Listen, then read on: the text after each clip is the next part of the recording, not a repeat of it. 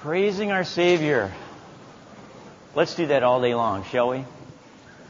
We've been doing that all summer by looking at the Psalms, and we've been looking at the Psalms as an invitation to prayer. We've been learning how to pray through the Psalms, and this morning we're looking at Psalm 40.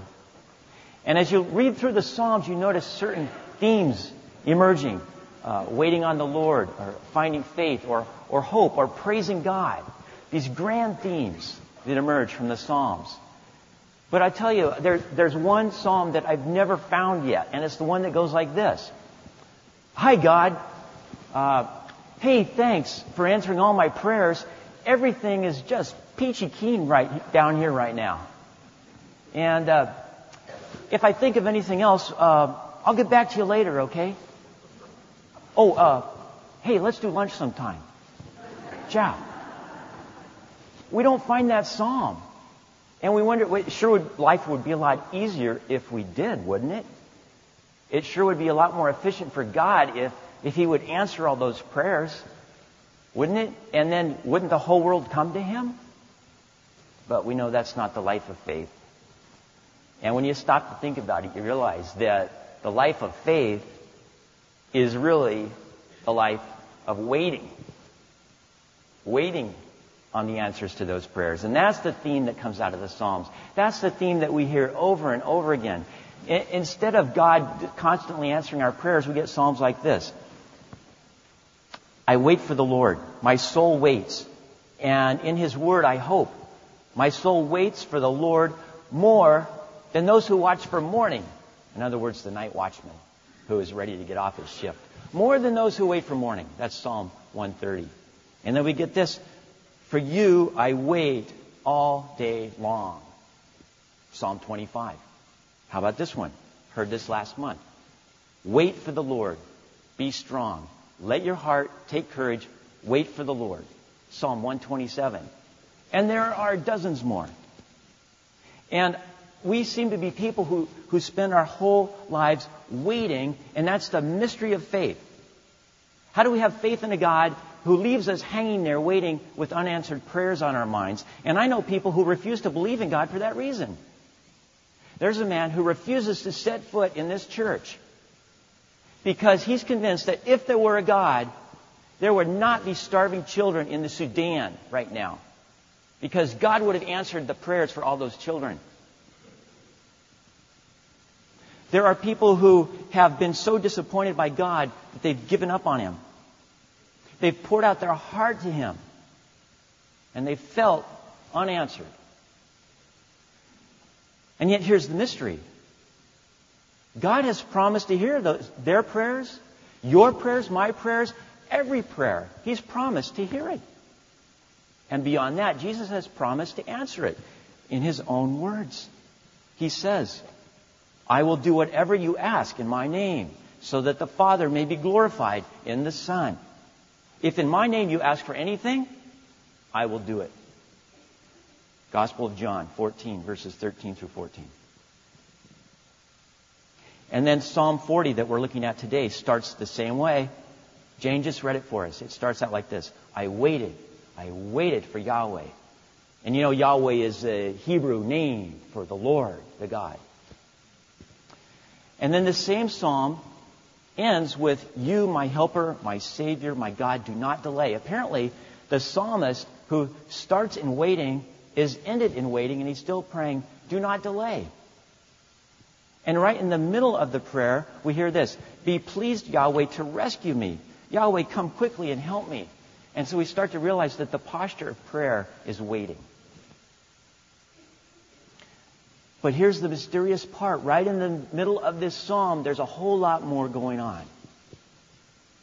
Right in the middle of this psalm, right after the I waited, I waited, he stooped to me, heard my cry, and he rescued me. And how much you have done, Yahweh my God. Your wonders, your plans for us, they are beyond imagination. They're more than I could count. So this psalm lives right in the middle. It lives and breathes in the mystery of this waiting and this answering of God. And the both seem to be held in tension at the same time. And the mystery is maybe, maybe God doesn't answer prayers the way we ask them. And when we focus too much on the asking and what we're telling, we can miss out on what he's answering back. So here's what I want to do with this psalm today. I want to dive into the middle of the psalm and I want to find out what's happening in the middle of this psalm that is the cause for rejoicing. Because the psalmist is clearly waiting when he starts and when he finishes. So where's all the rejoicing taking the place in the middle of that? And the interesting thing is that it's in the middle that where all the action is, because the waiting is not passive. Waiting is not doing nothing. The waiting is active. It's involved. And that's where the action is. We hear it right here. He pulled me up from the seething chasm, from the horrible pit, from the mud of the muck. He set my feet on a rock, making my steps secure. The pit he pulls us out of, this pit, could be many things. It could be things that we've got on our mind right now, places we find ourselves where we're stuck. It could be an illness. It could be a grief. It could be a broken heart. It could be depression or despair. But most of all, I think the pit, it represents that pit of dark, that darkness of despair that we find ourselves in when we're struggling to find something we can hang on to and we can't see because it's dark around us and we can't see how it's going to work out. We can't see how we're going to get out of this mess. And we can't see where God is. That's the pit. There's a fabulous story. And you know how much I love mountaineering. And there's this incredible story called Touching the Void. It's a true story about two men who climbed an almost impossible face in the Andes, the Siula Grande. And Simon and Joe are climbing this mountain. And, it, and it's out in a movie now, too. You can, it's a fabulous movie done documentary style. And as they're coming down off the summit, Joe falls. And he's caught by his partner holding the rope, but he's dangling in midair off the edge of a cornice with a broken leg, and he's just hanging in space with nothing to hang on to. He's being held up by this rope around his harness. His partner is up on the other side of the cornice, out of sight, out of earshot, doesn't have a clue what has happened to Joe, who's hanging there in space. And then there, it gets worse. Because Simon, the one who's up top holding the rope, got his feet planted in the snow. It's powder snow. He starts to slip. He keeps trying to dig out. He keeps trying to dig out. This goes on for hours. He's trying to dig out. He can't figure out what's happening below. He, he thinks by now Joe's, Joe may well be dead, and he knows one thing for sure. If he slides another two feet, they're both going to be dead, guaranteed, because he's going to go off the edge. He cuts the rope. It's one of the most devastating stories in all of mountaineering legend. The unbelievable part is that they both live. You've got to read the book or see the movie to find out how, how that happens.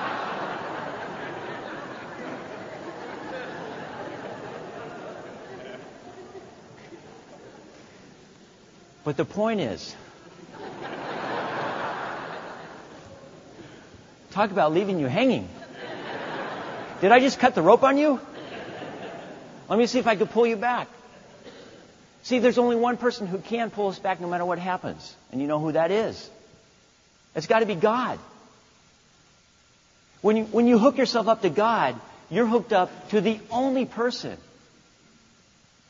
who can be a solid rock that will never slip, no matter what happens. He will never slip. And here's the thing that happens when you connect yourself to God. When you're tethered to Him, not only does He never slip, you, can't, you cannot pull Him down. The only thing that can happen is that He can pull you up. It's impossible for you to bring him down. And when your soul makes contact with him, every time your soul gets a lift. And that's what's happening in this prayer as God scoops us up out of the pit when we make contact with him. And that's not all. Here's the other thing that God does He put a new song in my mouth, a song of praise to our God. So He puts us in a new place with secure footing, and He gives us a new song to sing. He pulls us out of the mud and the muck of depression. Now, before I go any further, I have to say that I do not mean to suggest that anyone can just go cure their depression by saying prayers to God. It's not that simple. We're talking about a serious disease. And depression can make it even impossible to say prayers. And when that happens, we need people around us who can pray for us and with us. But the point is that when we turn to God in prayer, He is there. He's listening, even though we may not be able to see Him because of the darkness that we're in. He's always there, even though we can't see Him. There was a family that woke up in the middle of the night when their smoke alarm went off. And the father raced into the children's bedrooms and he snatched up the 18 month old in his arms and then he went and got the four year old by the hand and started dragging him down the stairs. And as the family's going down the stairs, he got to the bottom of the stairs, and halfway down, the little boy had realized that he wanted his teddy bear that was up in his room, and he ran upstairs to get it. And, but in the meantime, the rest of the family had gotten outside, and they're standing outside, and they realize the boy's not there.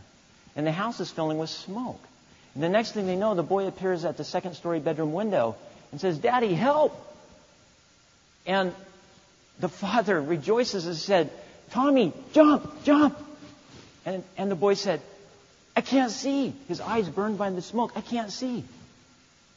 And the father says, Tommy, it doesn't matter. I can see you. God is there even when we can't see Him.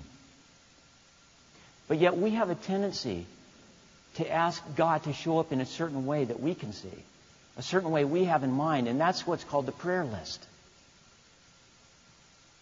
Now, the prayer list is exactly what God does want to hear from us. But the list itself, you see, the, the list itself isn't the prayer. The prayer is the relationship with God. The list comes after. So let's start our prayers with the relationship. And let's realize that the posture of prayer is waiting on the Lord, falling on our knees in our heart. And when we do that, and when we find ourselves in that posture of prayer with God, connected with God, then the prayer list flows, and the prayer list receives, and it's received by God. You know, so a, a prayer list doesn't make a prayer any more than a marriage license makes a marriage. It's in the relationship. It's not quite so much in the, in the asking and sharing needs, which is important, as it is in, in the relationship and paying attention to the other person. And that's what this psalm is doing. This psalm is helping us focus on the relationship. And when that relationship happens, that's when we make contact, we get lifted, we get a new song, and we found a secure place to stand. And that's why there's rejoicing even in the midst of the waiting. And the most amazing clue to this, the most amazing clue to the power of God to be at work in the middle of prayer is found right here in verse 6. And he talks about my ears. And he says, You wanted no sacrifice, no cereal offering, no sacrifice for sin, but you gave me an open ear. You gave me an open ear. That's our relationship with God. And one of the things about the Hebrew language that I love so much is it's so earthy. You know, we get this mud and the muck. And I have a sneaking suspicion that the mud and the muck is pretty smelly stuff. And that if we had translated it literally, we might not be able to say it in church. It's that kind of earthiness. And it's the same thing here with this ears, because the literal reading out of the Hebrew for this is, but ears you have dug out for me. It's the same word that is used for digging out a well. And it's this image of God. You know, no one has ever seen God, and I, for one, find it impossible to imagine what God would look like. But there's one part of God that is maybe easier for me to imagine. That would be his hands. Because he's a God who works with his hands. And the one image I have of his hands is God has got dirty fingernails. Because guess where he does his creation? In the miry clay. Created us out of the dust of the earth.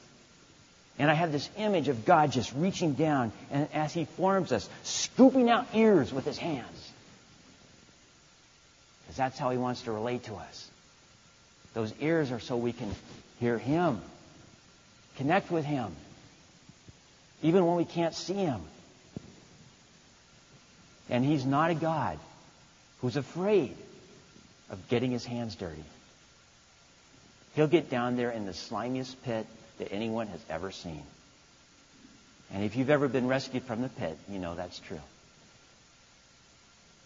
In fact, it so often seems that the people who know God best, the people who are the people who have seen Him show up in the miry pit, the people who have seen Him show up in the mud and the muck of their life and rescue them, seem to be the people who have the, the new song in their mouth and the people who have something to tell us about God, the people who seem to be able to connect with Him in prayer.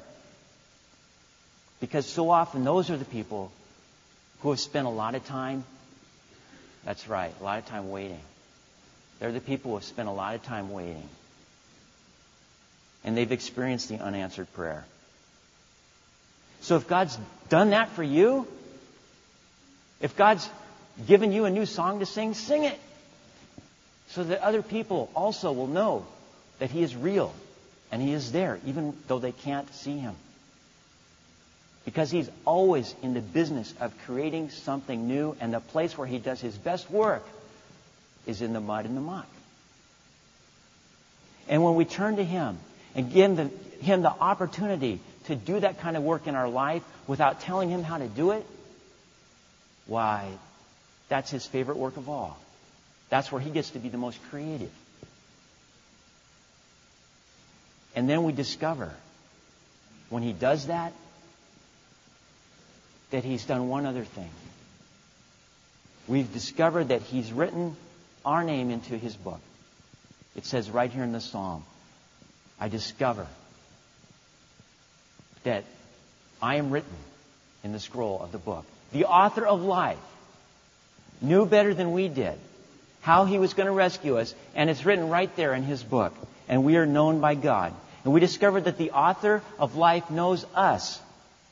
And it's personally written us into his name. We discover his name. Because his name is Savior, Rescuer, Yeshua, Jesus. It means rescuer. And when we learn his name, we learn our new name. The only name he can give us faithfulness, confidence, friend of God, one who seeks my face. Amen.